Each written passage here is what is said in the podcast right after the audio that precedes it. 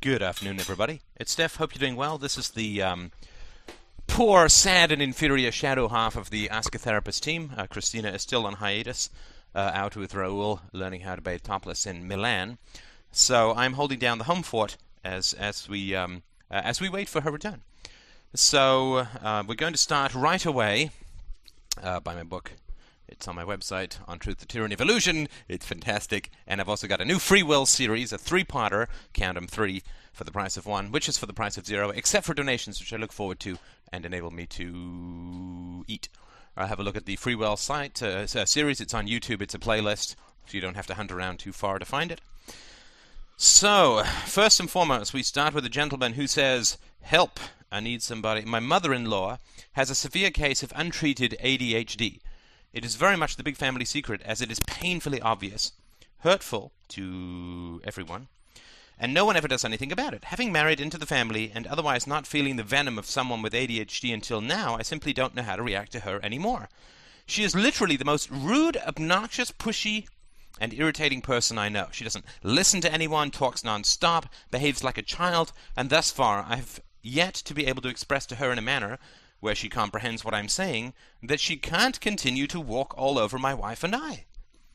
Aside from the psychological and emotional strain she puts on us and her repeated hurtful comments and actions, she actually destroys our property by making terrible decisions and simply being very careless.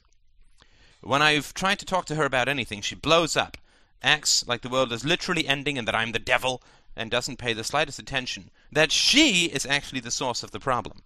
In her world, she literally isn't doing anything wrong, but leaves a wake of sadness and hurt with everyone in her life. I feel like a rape victim who gets put on trial no matter what I do, and the only result of this whole thing is that she is ruining my marriage, her relationship with my wife and I, heading down a very dark path with her family, and stomping all over everyone in her life without any obvious signs of acknowledgement or control or interest in changing. Once more, help!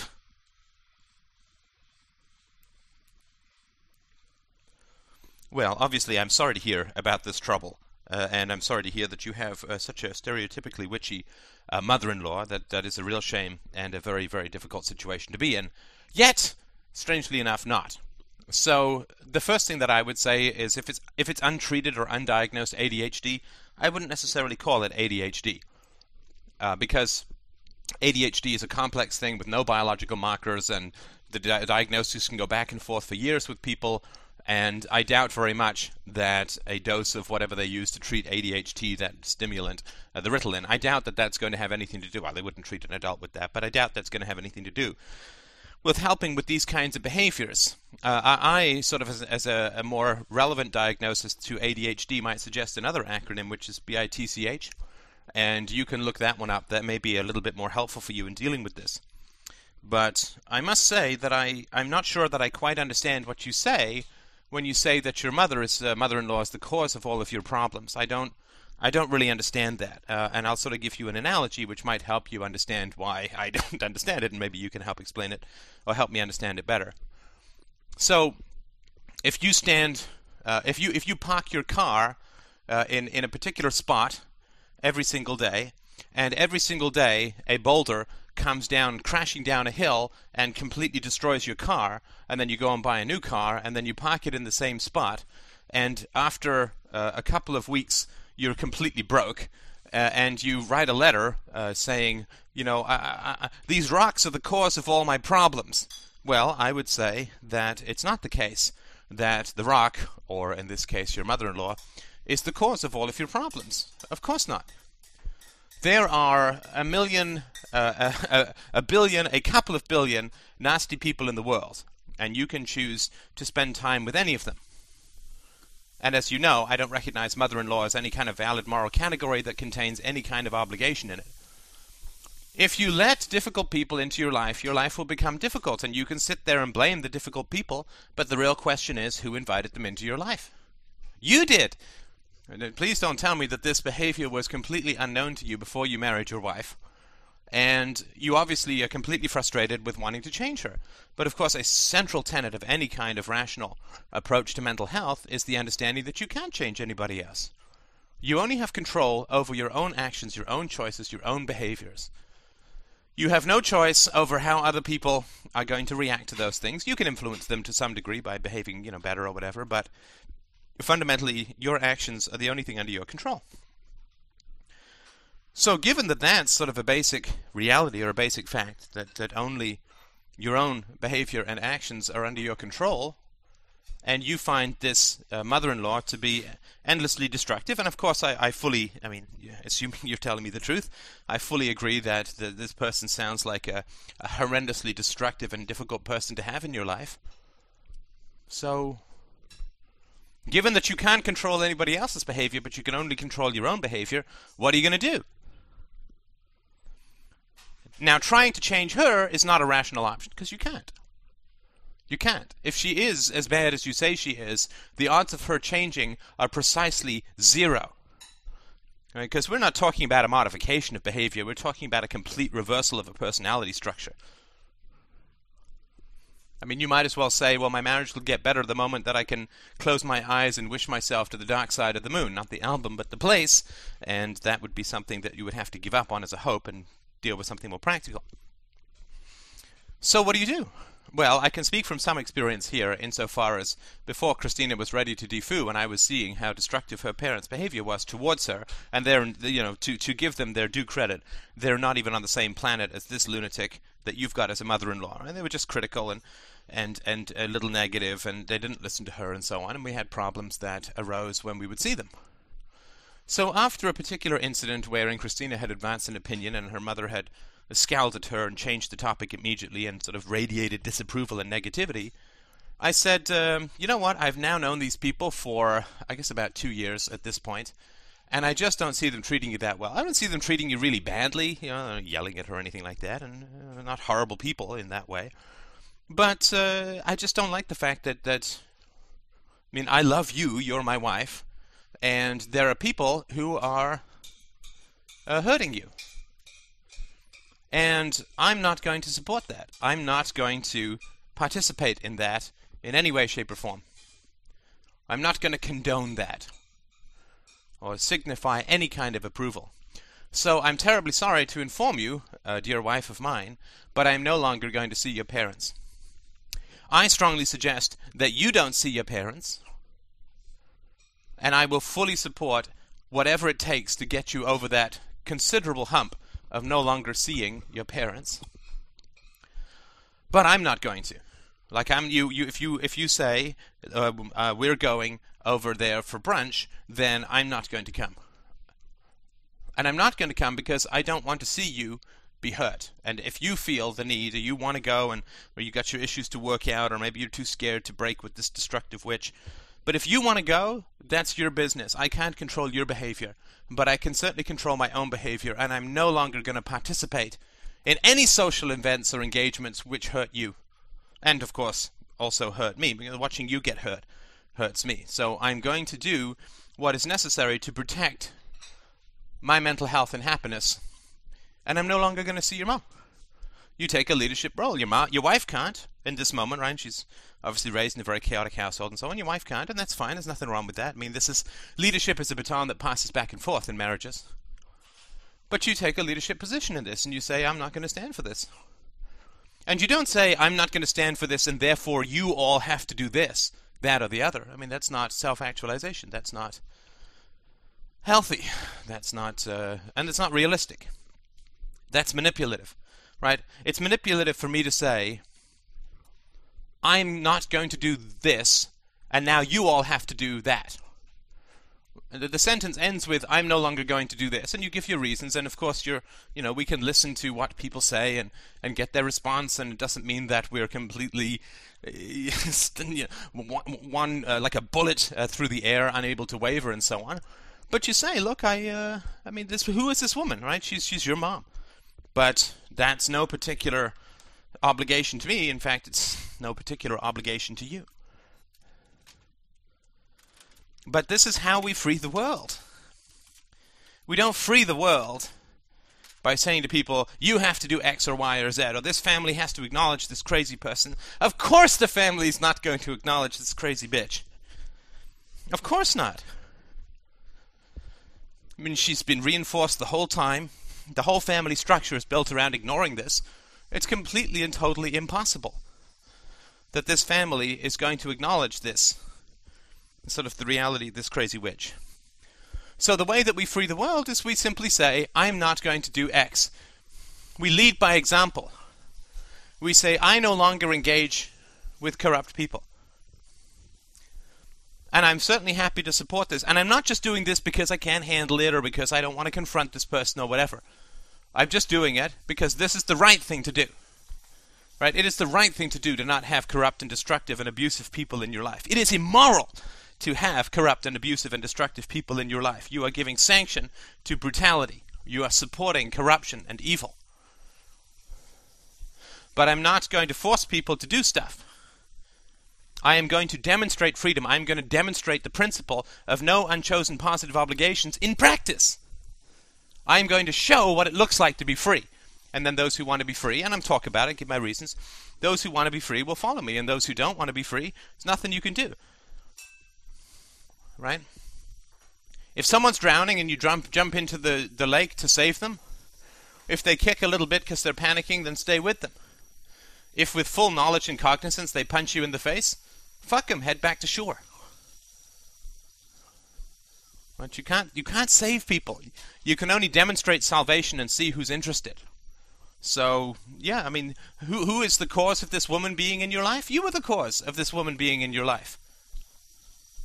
You knew who she was before she married your wife, and before you married your wife. You're still choosing to have this woman. I mean, if this woman is coming over, you leave the house. If your wife is say, "Oh, we've got to go," just you know, you go.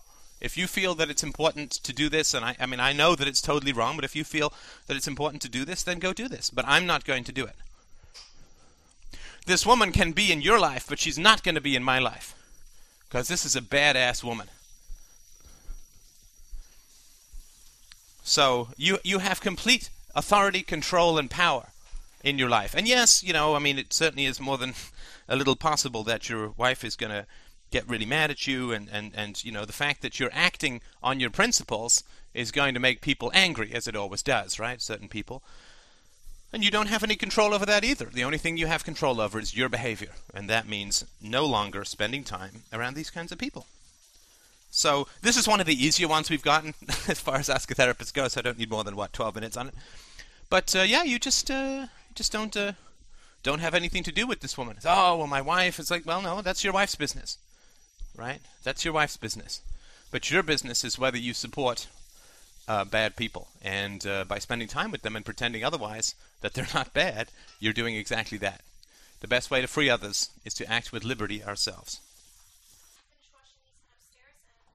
All right, so the next part of this um, conversation is a gentleman who writes, and we'll call him Bob. Bob writes, Is there something wrong with me? Bracket, strange fantasies, and the like. So he says, when I cry, I don't really dislike the experience. I don't like crying in front of other people, of course, but when I'm alone, it feels okay.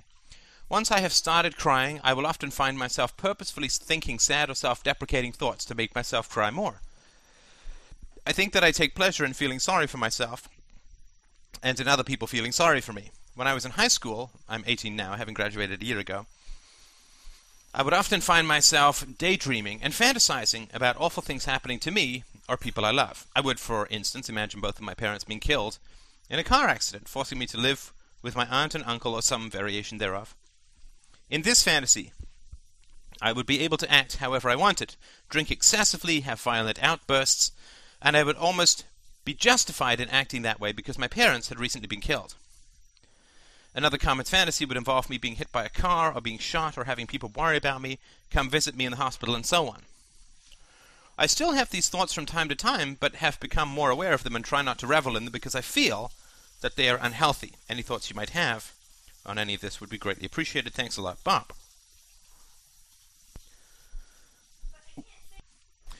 Well, I certainly do understand that feeling, right? What's that? You'll be sorry when I'm dead, and all this guilt will be on your head.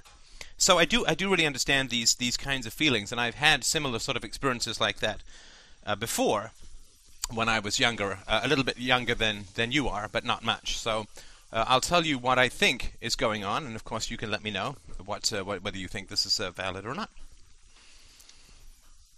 So, what I believe is happening for you, and I'm going I'm going out on a limb, so let me know if it makes sense or not. What I believe is happening for you is that people, uh, your parents, or your primary parents, did not pay much attention to you when you were a child, and do not know who you are. Uh, there's not uh, any real intimacy.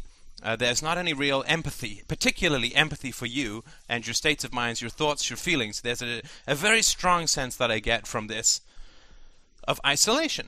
And so uh, I'll tell you what I think is going on, what your un- unconscious is trying to do, and then we can talk about how uh, how to change uh, what's what's happening. Right. So we all have a need for affection, a, a, very strong need for affection, and to feel valued by others. Right. And and there's a huge root uh, of, of human motivation, a huge causality at the bottom of human motivation, which is what do you do if you're not loved for who you are?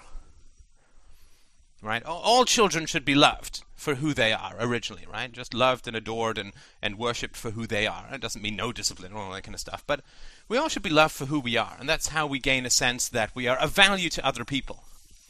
If we are not perceived as having any value to other people, it's very hard for us to really believe or feel that we have value for ourselves, if that makes sense.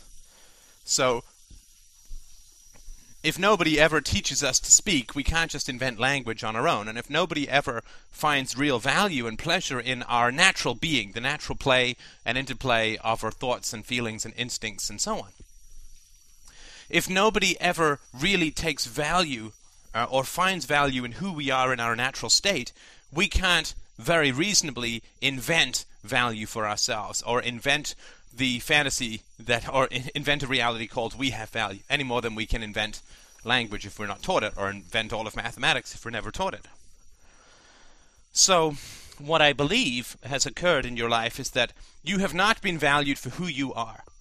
And massive amounts of human society are devoted, uh, and some pretty exploitive areas of human society are devoted to sort of, quote, solving this problem, right? So, if you don't feel that you have value for who you are, well, what are you going to do? Well, you're going to you're going to fuss with your hair. You're going to you're going to work out. You're going to try and look good. You're going to try and be cool. You're going to try and learn dance moves. You're going to try and be smart. You're going to try and get a degree. You're going to try and be a doctor. You're going to try to like certain types of music. You're going to try and portray yourself in a certain kind of way. Because me, just me, is not enough. I gotta be me in a Ferrari. I gotta be me rich. I gotta be me cool. I gotta be me with a tattoo. I gotta be me with piercings. I gotta be me with grills. Right? If if you're just if you're not enough, if you're not enough, just you, just you in your natural, unadorned, unpumped up state. If you're not enough, what are you going to do?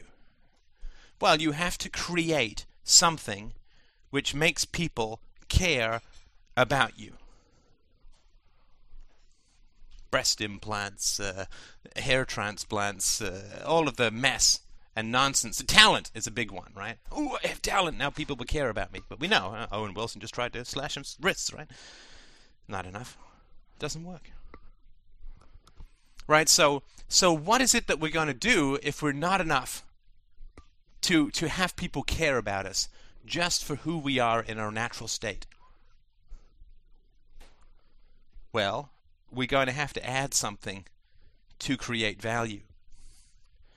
And your particular circumstance, and I can't obviously, I don't know what caused this, but your particular circumstance is that people will care about me if it's me plus tragedy right? So oh, you know, women say people will will care about me if it's me minus twenty pounds, or me with a boob job, or me with a facelift, or me with dyed hair, or whatever.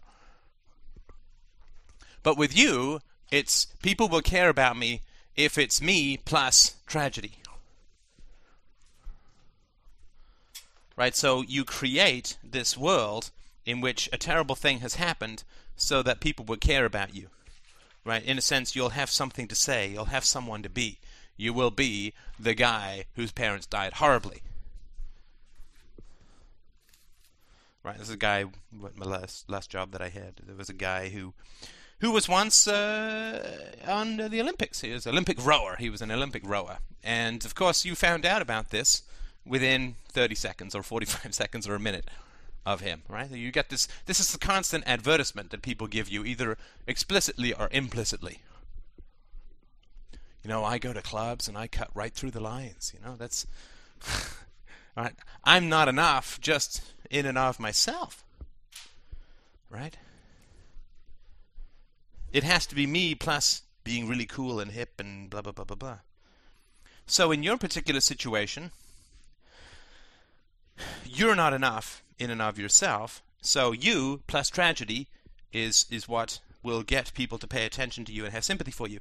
Now, of course, nobody fundamentally, deep down, at all likes having to put on an act to, quote, create interest in people. Nobody likes that. Right? I mean, eh, every woman even wants to be loved for who she is, right? But but then it feels uncertain about going out just as she is. Right? So you the primping and the whatever and do I look fat and all this kind of stuff, right? I mean, we all want to be loved for who we are. But we're all terrified that unless we put on a show, nobody's going to love us, right? So your show, in your own mind, is tragedy. And there is self pity in that, and there's good reason to have self pity, which is that you weren't loved for who you are. But if you were loved for who you were, you wouldn't need to invent these tragic scenarios wherein people will have sympathy for you or pay attention to you. But, of course, uh, there's anger in that too, right? There's anger in having to create a show to get people's attention. Because deep down we know that if they really loved us, we shouldn't have to create a show right? So the anger that comes from feeling unloved or abandoned comes out in the desire for the tragedy to strike your parents, not you, right? You don't say, well, gee, what if I, um, you know, what if my leg fell off or something? and it's a sympathy, right? It's hostility towards uh, towards other people, and so that uh, that sort of shows up uh, that way, and um, uh, there is there is some things, and you do mention, right? So you um, you get shot or hit by a car and people come to visit you, right? And there are these scenes, these soap opera scenes, right? So it's either hostility towards others or hostility towards yourself that comes up, but there's always a hostility, right? Because you don't say people will love me because I get a windfall, I, I win the lottery, or or you know, it, it's it's a negative thing, it's a destructive thing. And so you also feel that this is going to absolve you of uh, sort of human laws of, of ethics, right? So you can start acting really badly but then uh, people can uh, can sort of have sympathy for you because it's like, well, you know, he went through a terrible time, so he's drinking and this and that. So you want to act out this anger, but you need kind of the permission. You act out the self-destructive behavior, drinking and drugs, but you need the permission of tragedy to do so, right? So, so I would say that if you want to sort of get to the core of these issues, you have to sort of examine within your own heart what does it mean to be loved and cared for. Right? Were you ever loved and cared for passionately, devotedly? just for who you uh, who you are. Right? Uh, are there things that you're doing with, that would make right now that make good and virtuous people love you or respect you or admire you? And if not, you need to start doing those things. And there's lots in the podcast about that if you'd like to listen to those. But I think that's really the core issue that's that's going on. Once you find out this hollowness that's in your heart in these areas, then you need to sit down with your parents and say, I'm not sure that I don't feel that you ever loved me for who I was and work through that particular process. And um, uh, hopefully, you will be able to find a way out of these these fantasies and towards a more productive way of having people love you, which of course is a beautiful thing. All right, next up we have oh, another Bob. Dear Steph and or Christina, I am having trouble understanding my family and why they do what they do. First, my mom has a schizoaffective disorder and sometimes she will be nice and caring and a little social, but another time, uh, other times she will have delusions, like my dad is seeing another woman, even though there's no uh, reason to believe this. During this phase, she will be very antisocial and is provoked, sometimes for no apparent reason. Also, I have an older brother, age 22, who has severe autism and cannot live on his own. My dad is hardest to understand. Sometimes he will also be nice, but will get aggravated by certain things. He obsesses about my formal education, and if I show significant signs of slacking or not living up to his expectations, usually not doing homework, he will lecture me about and hand out about it and hand out punishment, usually blocking use of the internet where I get most of my knowledge that is of any value to me. Freedomain Radio! Amen, brother. He also spoils my older brother, doing almost anything for him, unless he, Dad, is extremely aggravated. He also works for a defense as he also works for a defense contractor, which may say something important about him. What do I want to know? What I want to know is to understand what the heck is going on. Why does Dad spoil my brother? Why did he marry a schizophrenic woman? Uh, if you need more info, please contact me. I remember. Let's see. Uh, I remember being spanked when I was young, but after four, it stopped. However, I was physically assaulted by my autistic brother when I was young. If I did anything that somehow aggravated him, he would hit me. Eventually, I would fight back, and he doesn't hit me now. If he has any problems, he will take it out on Dad. Understandably, I've been very resentful towards my brother and my dad for spoiling him. Also, due to the circumstances, I have high levels of anxiety and am easily stressed. Oh, my brother, my brother, my brother, what an absolutely nightmarish and terrible situation. My heart absolutely bleeds for you. I'm so, so sorry. What a complete nightmare uh, and and crazy ass zoo you've been born into. And oh man, kudos for um, surviving as well as you have. There's not much that I can say. Your um, mom, for sure, is schizoaffective, for those who don't know, is biochemical in nature. And uh, of course, because it's biochemical in nature, it doesn't mean that it's only biochemical in nature. Because what that also means, of course, is that that has significant effects on, on self esteem and other uh, psycho- uh, aspects of psychology that would not be directly influenced by, like, I mean, if somebody has bipolar disorder, um, then that person is going to end up with lower self esteem because they achieve less in life, they're more prone to depression, less prone to self trust, and so on. So, your mom has a physical disorder which has a very strong effect on a wide variety of aspects of her uh, of her thinking and her feeling. So that uh, that is just a, a, complete nightmare. And why she's doing what she's doing, well, if you short circuit a robot, it's going to do some weird things. And there's no particular way you can say, well, why is my robot doing these weird things? It's like because it's short circuited, right? I mean, if you jolt electricity through your arm, your arm's going to flap around like a fish on the bottom of a boat. So saying why it does that, well, it's because it's broken, right? So, so that aspect of things, I, I mean, can't do much about, but you do need to process your own feelings with regards to this and the legitimate hell that you've gone through in this family. And I mean, you're young, so leaving may not be uh, an option, but what I would say is that I don't think that your family would find it, unless I mean, like they're all completely deranged. And by this, you I mean your father, who's really seems sounds like the only one who's remotely sane to say, look, I mean, it's been a pretty stressful family going growing up. I need to get some counseling. I really need to get some counseling, and the most important thing for you to do is to get to a therapist so that you can process your experience of living in this family, which oh man, I mean, just what a what a nightmare. I'm so so so sorry. That is just beyond awful what it is that uh, that you've had to go through, that you had to suffer through uh, in this family. So so the the th- only thing that I can suggest, because there's not much that, that obviously that I can do uh, remotely in any way, but the thing that is absolutely crucial for you is to get to a therapist. Now, if you're still in high school, then of course you may have access to counseling through that. Uh, um, if your dad works for a defense contractor, then he may well have uh, some sort of um, uh, benefits that will allow you to go and see a counselor for free. But uh, I mean, if there's one thing that you need to do, you need to you need to find out about that. There may be a kids helpline that you can call that is going to help you uh, to to get to talk to someone uh, helpful about this. But you can't. I mean, you can't do this on your own. No, no, no human being could, right? And it is real strength to ask for help when you need it. So the the absolutely crucial thing is to get to uh, a therapist uh, as as quickly as humanly possible and start to work through this stuff's going to fester right the longer you leave it the worse it's going to be so you don't i mean as much as possible you want to prevent this and you can do a lot too do this. And you must, as much as possible, you may want to you want to prevent this from carrying on to another generation. So I would say, given that you're dealing with some serious biological ailments that have produced terrifying uh, behavioral uh, results, I would say that it's absolutely essential to get to a therapist and talk to um, talk to someone who can get you there. You won't have to pay, and uh, I mean, there's no one who could say that you, you don't need it because, oh brother, that is just terrible. Well, thanks so much to those who are writing in. We will continue to plug on. Christina should be back, uh, I guess, in a couple of weeks or a month, month and a half. And um, uh, I hope that I'm doing some vaguely credible job of, of, uh, of, dealing with these or tackling these. So thank you so much for listening. I look forward to your donations, and uh, I um, uh, look forward to uh, look forward to selling you my book. And you can go to freedomainradio.com. Just click on the On Truth, Tyranny of Illusion uh, logo on the uh, main page, and uh, you can read some reviews on Lulu and pick it up for under 19 bucks. Thank you so much for listening. I will talk to you soon.